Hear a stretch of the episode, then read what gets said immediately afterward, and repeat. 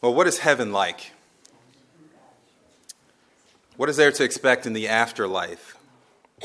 If someone were to ask you that question, what would you say? How would you answer? Last time that I preached, I shared on the topic of the keys to endurance. How can we endure trial? What is to be our focus as we're trying to endure? One of the things that became apparent as we looked at Hebrews 12, 1 through 3, was that the testimony of the faithful is that they often considered the end of their journey as a means of encouragement for pressing on. It was the glorious end, along with this reward for faithful service, which God gave as a motivation to the faithful, from the first of the faithful even to the greatest, Jesus himself, who for the joy set before him endured the cross and despised the shame. Last Sunday, we considered the importance of walking in wisdom, redeeming our time. We have a finite amount of time. This time is to be predetermined, and once it's up, that's it. You really only live once. There's no do-over. There are no second or third lives. This is it, and how you spend your life today will impact eternity. So then, contrary to popular opinion, considering the end becomes much more important than the here and now. Some have said that Christians can be too heavenly minded to be any earthly good. But to the contrary, in order to be any earthly good, you have to be heavenly minded. Again, what is heaven like? What will happen after you breathe your last breath on this side of eternity? The world has a number of different concepts of the end, the afterlife, ranging from emptiness to various degrees of bliss or torment, even numerous concepts of reincarnation. Of course, we'll have the occasional testimony of someone who's died, gone to heaven, and come back, just in time to get a book deal or a movie. Biblically, for the believer, the expectation of the afterlife should be one of hope. It is, in fact, to be something that the believer considers often. Throughout the testimony of the New Testament concerning the work of salvation, three characteristics are repeatedly used to describe believers: faith, hope, and love. We know what faith is all about. You have to believe. You have to trust. As a believer, you believe and keep believing throughout the course of your life. We know what love is all about. Jesus said that we would be known by our love for one another. But we don't often give the same emphasis on hope. And when we talk about hope, we talk about it in worldly terms. Hope is often relegated to wishful thinking. I hope I get that job. I hope that person likes me. I hope I get better from this sickness. I really want it to happen, but I'm not entirely sure it will. I hope it does. But that's not biblical hope.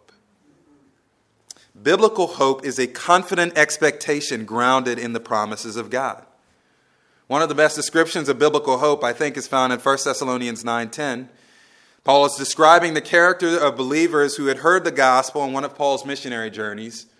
Persecution broke out against Paul and his companions. They had to leave shortly after having preached the gospel. Paul was concerned about what happened to that dear church, so he sends Timothy back to figure out what's going on there. And when he gets back there, he hears about this amazing testimony of these dear saints, in whom God has worked mightily. The testimony was this. He says, they themselves report what kind of report concerning us, the kind of reception we had among you, and how you turn to God from idols to serve the living and true God. That, by the way, is a perfect picture of repentance. Repentance is turning from one thing to another. Here he says they turn from idols to serve the living and true God. He says, we heard this report from the surrounding areas, how you turn to God from idols to serve the living and true God, and to wait for his Son from heaven, whom he raised from the dead, Jesus, who delivers us from the wrath to come.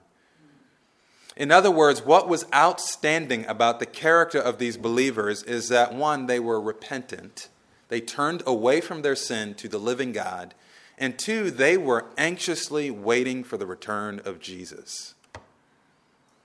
They just heard the gospel.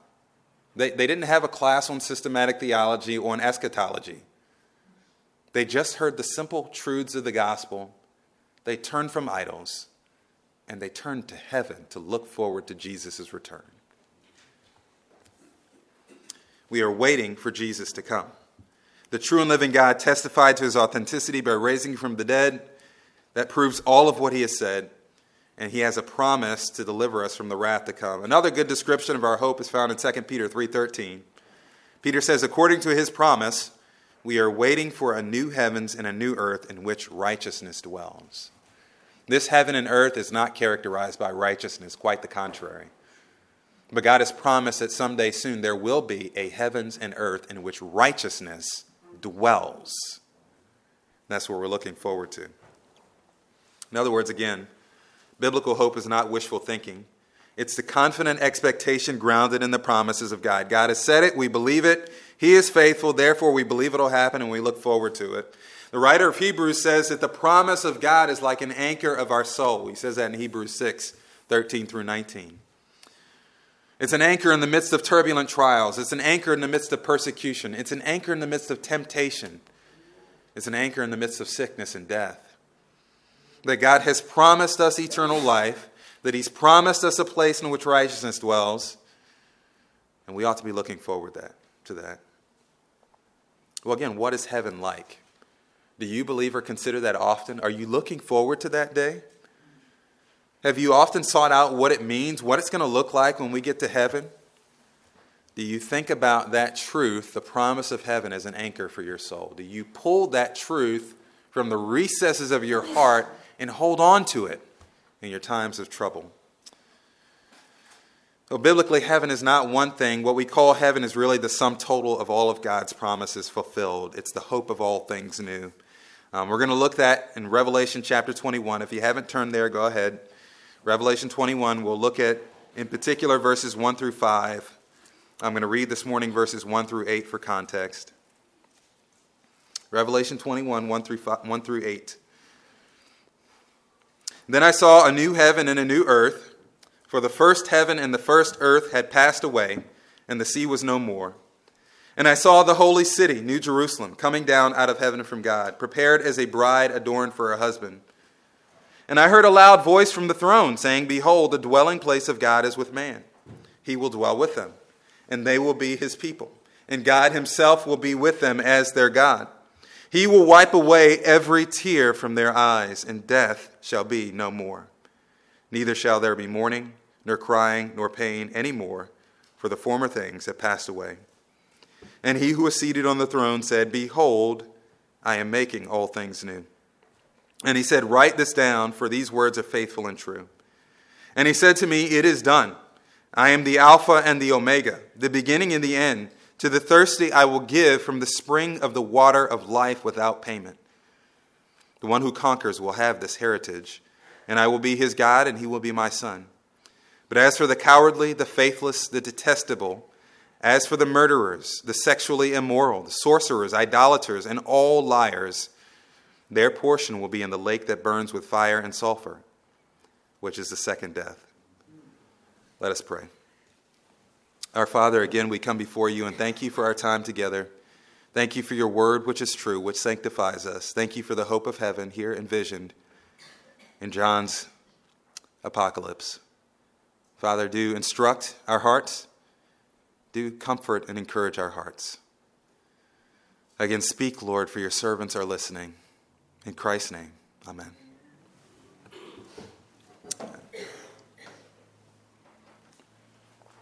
Well, again, what is heaven like? Heaven is the fulfillment of all of God's promises. It's the hope of all things new.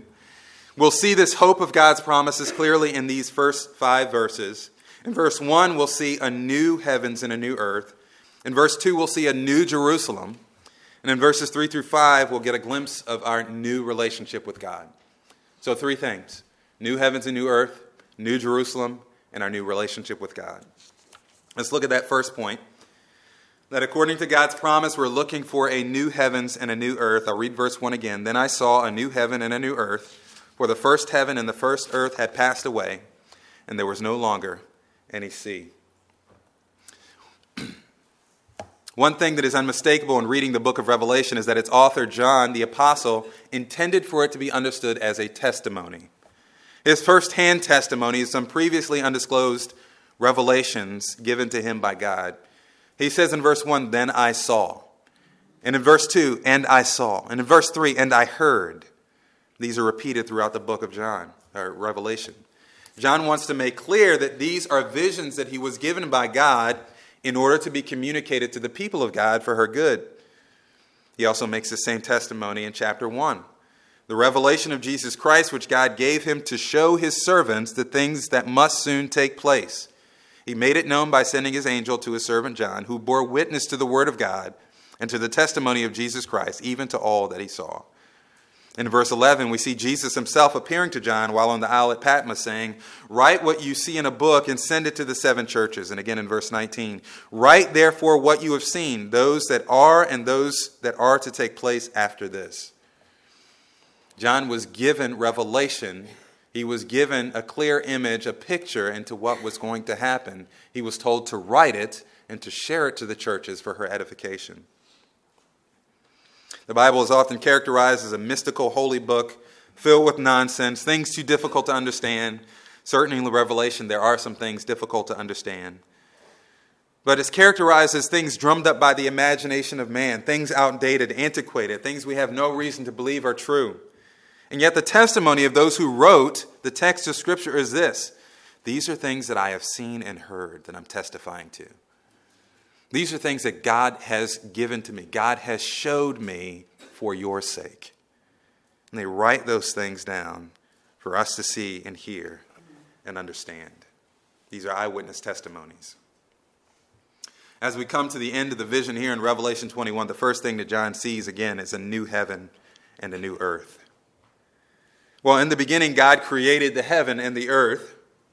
On the account of sin, the sin of humanity, all creation was subjected to the effects of the fall. God cursed the ground because of Adam's sin. Romans 8 paints a picture of the whole creation groaning under the effects of the fall, waiting until it is renewed. Romans chapter 8, verse 19, he says, "For the creation waits with eager longing for the revealing of the sons of God. For the creation was subjected to futility, not willingly, but because of him who subjected it in hope, that the creation itself will be free from its bondage to corruption and obtain the freedom of the glory of the children of God." He says, "For we know that the whole creation has been groaning together in the pains of childbirth until now." The picture here is of creation itself in the throes of childbirth, creation groaning, all of the disaster and the turmoil that we see within creation, the upheaval, the unrest that we see within the created order, is all as a result of it being cursed due to the sin of man. And so creation itself is here pictured as anxiously longing for the day when it will be set free from that corruption. And that day is going to come when we're set free from that corruption. Well, what does this renewal, this setting free of corruption, involve? How will it be renewed? Peter gives us an idea in 2 Peter chapter 3. Go ahead and turn there with me just for a moment. 2 Peter chapter 3. Peter is also giving us a glimpse into what's going to happen in the end.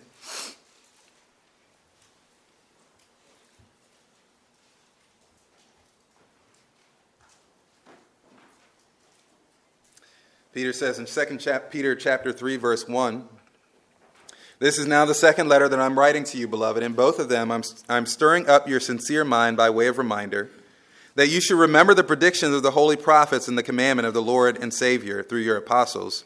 Verse 3, "Knowing this, first of all, that scoffers will come in the last days with scoffing, following their own sinful desires. They will say, 'Where is the promise of his coming?'" So the believer, what is characteristic of a believer, what we talked about from 1 Thessalonians 9 and 10, it is characteristic of a believer, a person who has genuine faith in Christ, is going to be looking forward for the return of Jesus. A person who doesn't believe, they're going to think that's a joke. They're going to make fun of it. They're going to poke fun at us for believing that Jesus is going to return. "Where is the promise of his coming?" They say, "For ever since the fathers fell asleep, all things are continuing as they were from the beginning of creation." He says they deliberately overlook this fact, that the heavens existed long ago, and the earth was formed out of water and through water by the word of God. That is in the beginning. He's referring back to creation.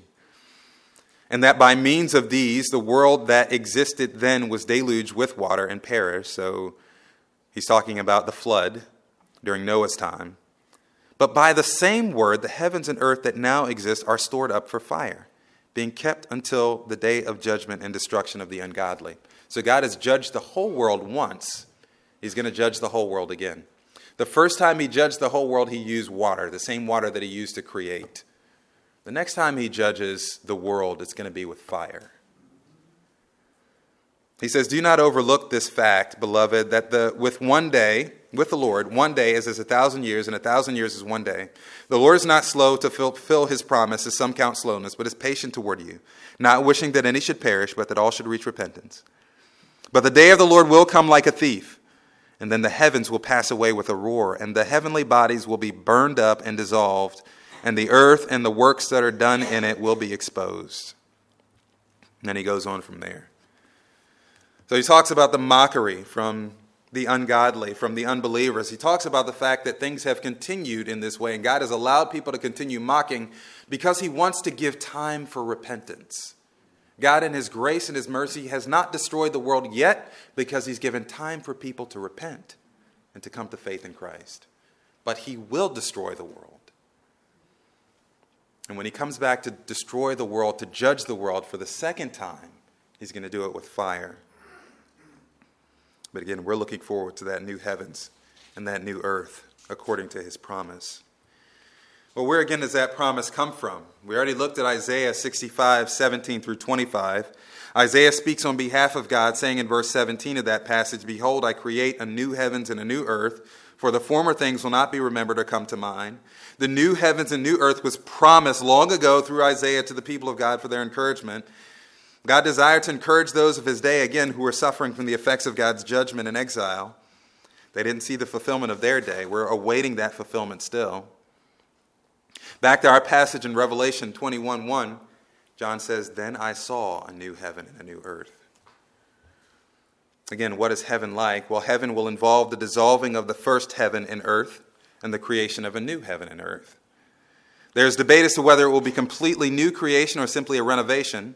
I tend to think, based on the passages we've just reviewed, that the whole cosmos as it currently stands will be set ablaze, that these fires will make for our purification and cleansing, and that what remains God will remake and fashion into a new heaven and new earth, a new creation for his people to dwell in. It will be qualitatively new and better than what currently is. There will no longer remain the effects of the fall. No longer will creation groan under the curse. It'll be free and it'll be new. The present heavens and earth will be destroyed, and there will be something new left for us. Now some, and I think even some believers, have been drawn into this, have made a new kind of form of religion out of worshiping creation. And perhaps everyone wouldn't take it that far or say that, but they become enraptured in a quest to save the planet, to stop global warming, to stop big business because it's killing the planet. We've all seen the documentaries and movies. We've heard the politicians and activists. I mean, there was a story out maybe a few weeks ago about Union Theological Seminary, how they set up a service, and in their service they had plants up on a platform, and there were people gathered around the plants confessing their sin to the plants, confessing their sin to the earth, because they'd harmed it, they'd wronged it. Certainly we must be good stewards of the earth, right? But more than that, there is a picture painted by this same group that the earth as a planet is the most important thing, that animals, that the created order is the most important thing, that really humanity is the curse. In their worldview, which is not a biblical worldview, the planet, nature, would be better off without us. It was not made for us. We were made from it, you know, Mother Earth. And we are subservient to it. Our allegiance must be to it. And we have to take care, because if we don't take care, then we're going to completely destroy the earth. I like this quote from John MacArthur as he was preaching from 2 Peter chapter 3. He refers back to God's promise in Genesis 8 concerning the earth. Here's his quote. He says, "Listen to this. This is God's promise. While the earth remains."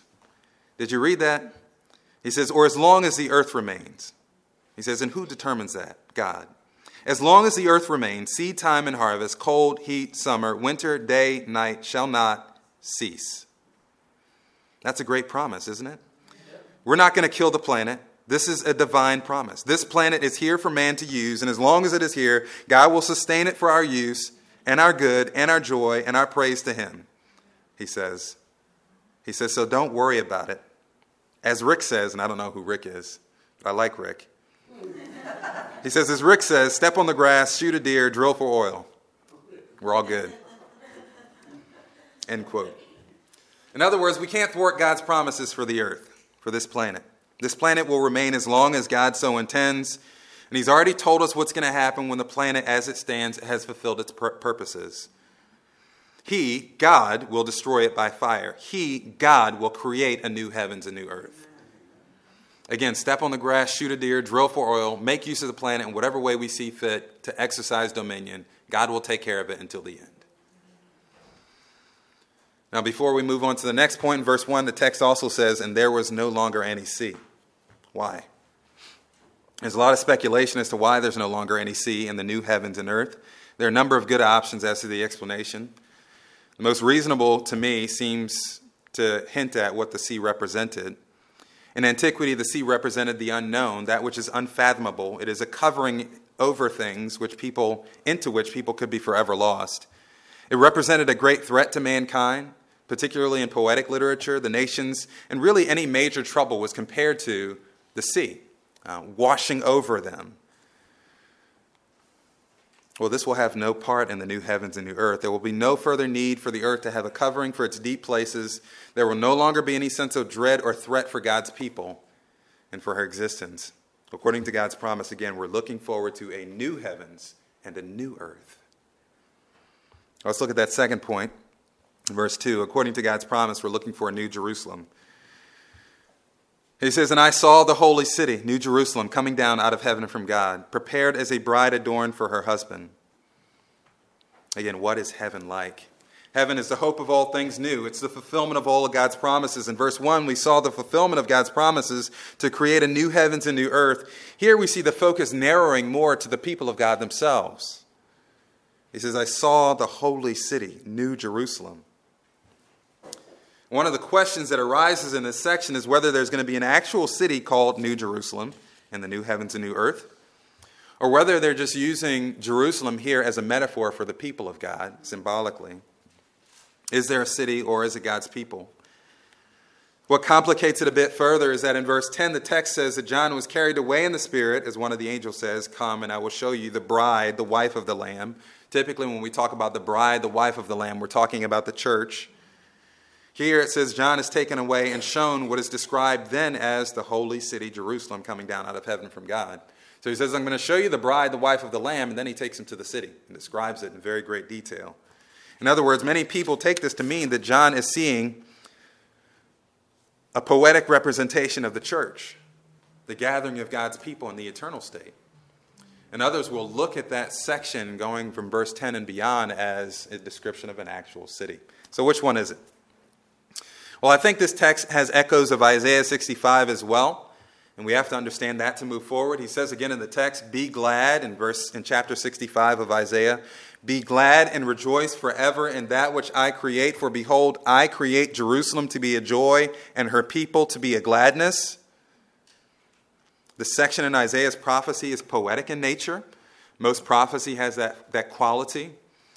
That it is poetic means that those lines are in parallel. In other words, when the text says, I create Jerusalem to be a joy and her people to be a gladness, those two parts are saying the same thing, not two separate things. Jerusalem is equated with the people, and joy is equated with gladness. The point is that Jerusalem is so identified with her people, and likewise the people are so identified with the city that they're used interchangeably. Jerusalem is the city. Jerusalem is the people. There's no sharp dichotomy. It's not either or, it's both. I believe that's the key to understanding what John is seeing in our text. There will be a city, and the city in all of its splendor is representative of the people of God, whom he's prepared the city for. Now, the significance of John's description back in Revelation 21 is twofold. First, it is called the holy city. Jerusalem is referred to as the holy city in the Old Testament, but the significance of the term here is qualified by the repetition of the term new. It's not just the holy city. It's not the same old Jerusalem. This is a new Jerusalem. It is a holy city, but not the same one as before. It is something new. It's holy, meaning that God has made purification for her sins. Jerusalem as a city is often referred to in negative terms due to her sins, and yet here she's called the holy city. She's been cleansed from her sin, and by extension, so have her people. As we've thought through what God is doing in our salvation, as we've gone through the book of Ephesians, one thing is unmistakable. God will bring our salvation to its fullness. He will complete our redemption. That is part of his promise. Ephesians chapter 1, verse 4 is a promise that we will stand before God holy and without blame. We will be fully redeemed from the power of sin and the presence of sin. That will happen. That day will happen because God has promised it to be so. We will be holy, and God has prepared an equally holy place to make our abode for all eternity. This is ultimately the place where Jesus says he was preparing for us in John 14. This is the place that the writer of Hebrews refers to in Hebrews 11, verses 10 and 16, whose architect and builder is God, the place that the faithful looked for. And this is a place, again, that we already mentioned from the book of Peter, is that place in which righteousness dwells, the place that God is preparing for his people. The second point of significance of John's description of the New Jerusalem is that it is something that God has prepared. The city, as seen, coming down out of heaven from God. God is sending this city down. And it is, he says, prepared as a bride adorned for a husband. It's unmistakable. God has done this. He has done this to make us ready for the wedding. The wedding that we will see envisioned in the next few verses when God finally and fully dwells with his people. This is the work of God to complete the work of sanctification, of holiness that he began when we were first made partakers of eternal life. The day is coming when we will no longer wage war against the flesh. The day is coming when we will no longer need to wage war against sin. We will no longer have those stray wicked thoughts and impulses that lead us to shame. We will no longer have to deal with the sin of others, the sin of our brothers. We will no longer have conflicts with one another for which we need to ask for forgiveness. We will be finally and fully freed from sin. That day is coming. I love a line from a song by Chris Rice. The song is entitled Prone to Wander. And if you can imagine, he's singing about the fact that he feels in his heart, he's confessing in his heart that he's prone to wander from the Lord. And there's a sweet line there. As he's coming to the climax of the song, he states, "Freedom from myself will be the sweetest rest I've ever known." Because he feels the burden of his own sin. You ever feel that? You ever feel the burden of your own sin? I know sometimes we feel sick. We get sick and tired of other people's sin, right? And it's very easy to spot sin in other people. But I don't know about you guys, but sometimes I just get sick and tired of my own foolishness. I get sick and tired of my own wicked thoughts. I get sick and tired of my own wicked, selfish impulses. And I just want for it to be over. And I know that day is coming, and I look forward to it with all my heart.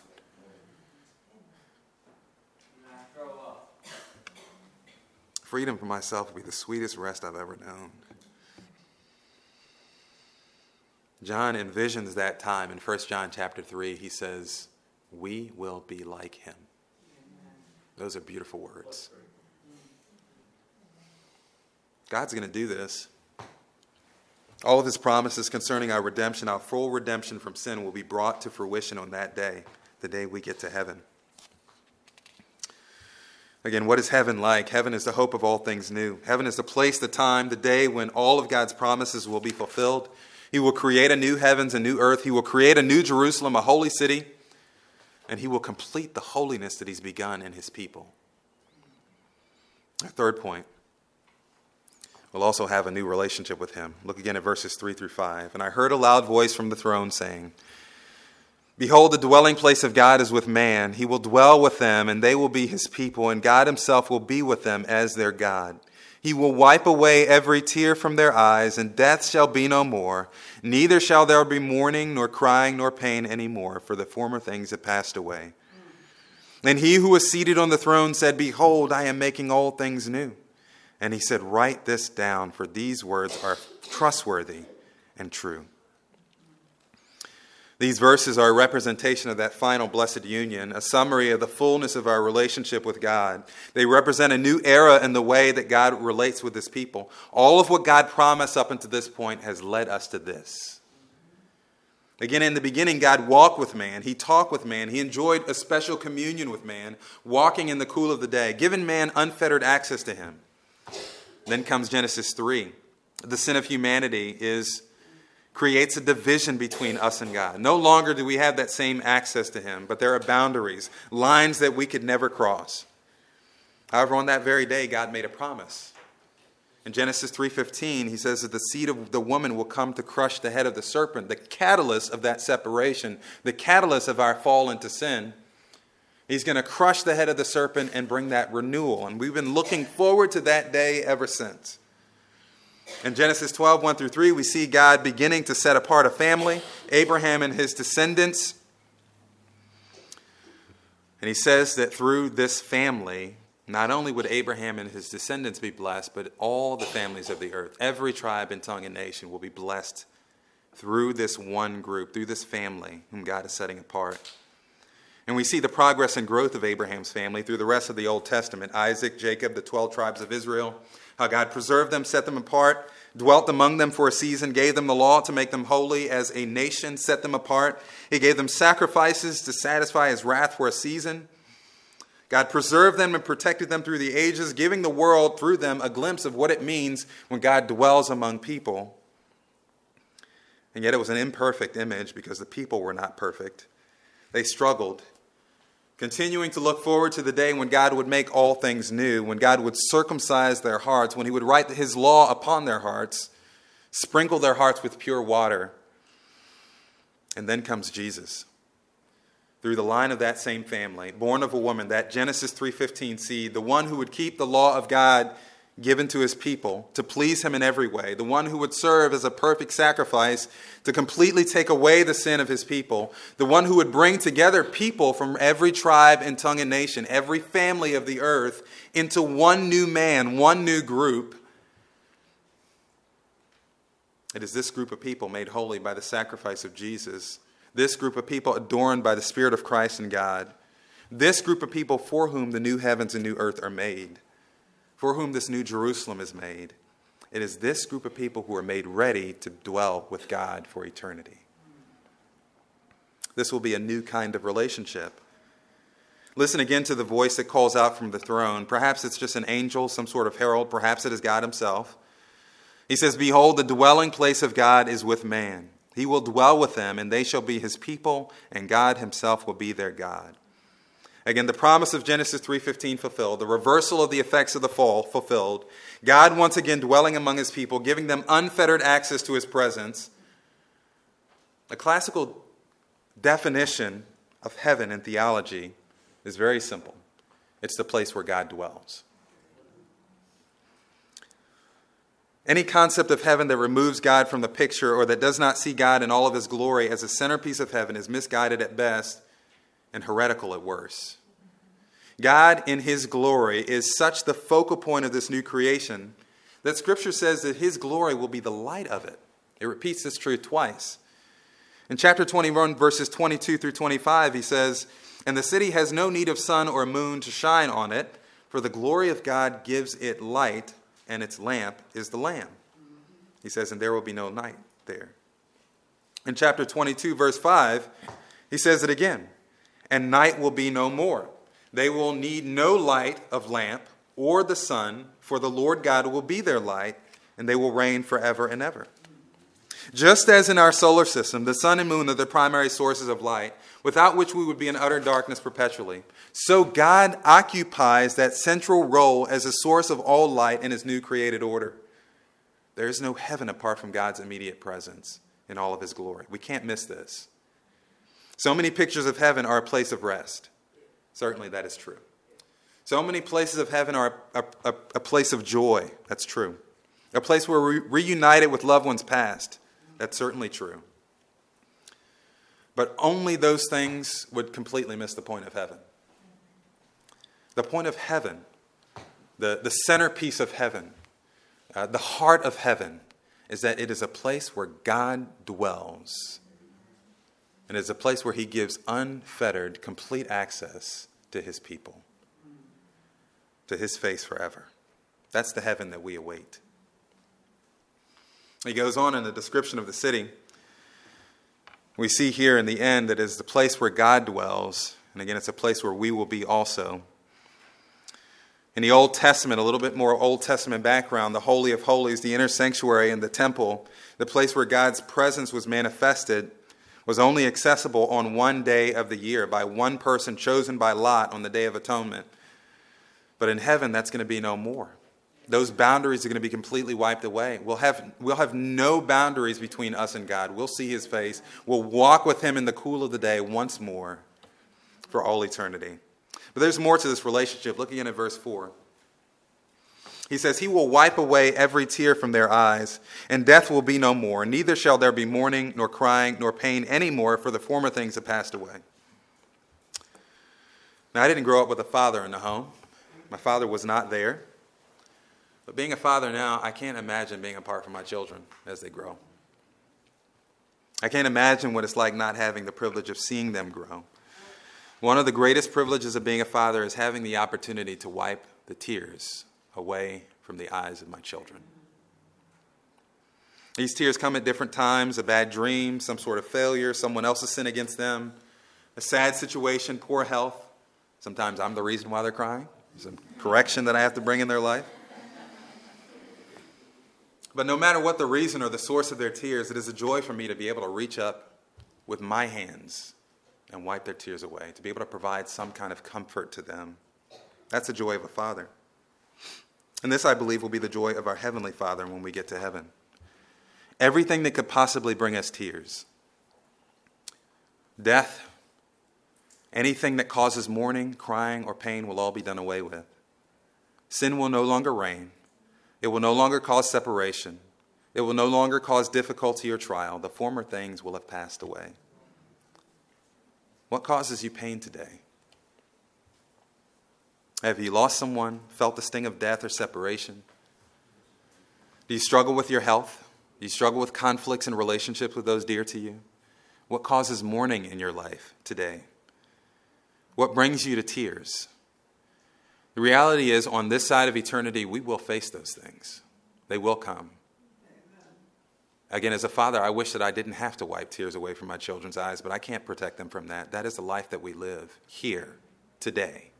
But there is coming a day when all of that will be done away with.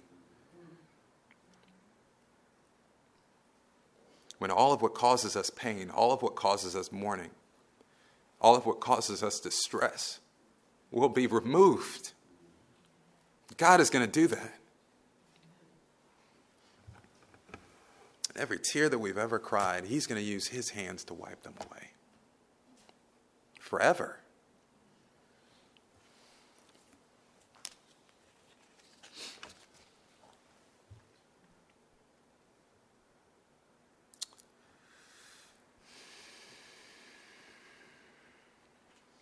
I said earlier that these things were written, recorded by John as a testimony of God's faithfulness.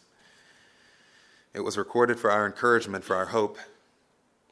Again, biblical hope is a confident expectation grounded in the promises of God. Look again at verse 5. It says, and he who was seated on the throne, this time we know for certain that God is hearing the voice of God. John is hearing the voice of God. He who was seated on the throne said this, behold, I am making all things new.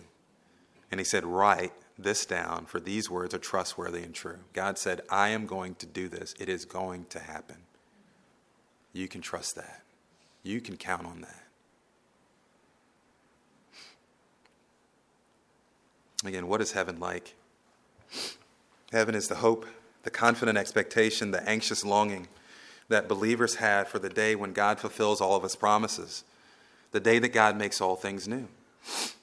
A new heavens and earth, a new holy city, his people fully redeemed in holiness, a new relationship with him where we exist with him in perfect harmony, having unfettered access to his presence as our kind and gentle heavenly Father who will forever wipe away our tears.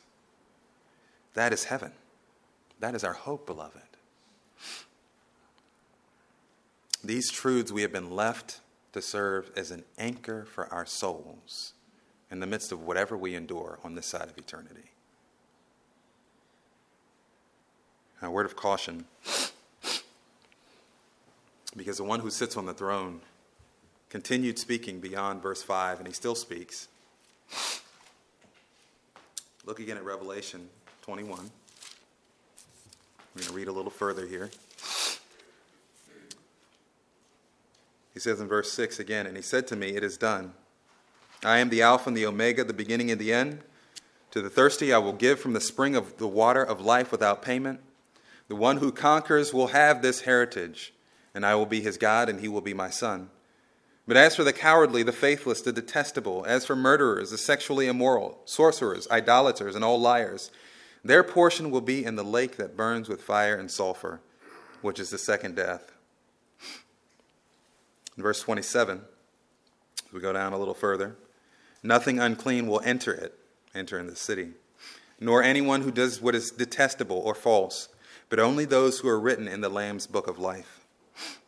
Look at chapter 22, verse 7.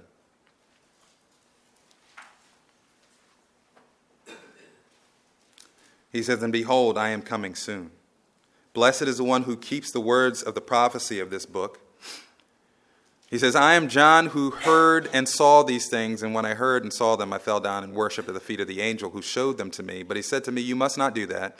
I am a fellow servant with you and your brothers, the prophets, and with those who keep the words of this book, worship God. And he said to me, do not seal up the words of the prophecy of this book, for the time is near. Let the evildoer still do evil, and the filthy still be filthy, and the righteous still do right, and the holy still be holy. Behold, I am coming soon, bringing my recompense with me, to repay each one for what he has done. I am the Alpha and the Omega, the first and the last, the beginning and the end. Blessed are those who wash their robes so that they might have the right to the tree of life, and that they may enter the city by the gates.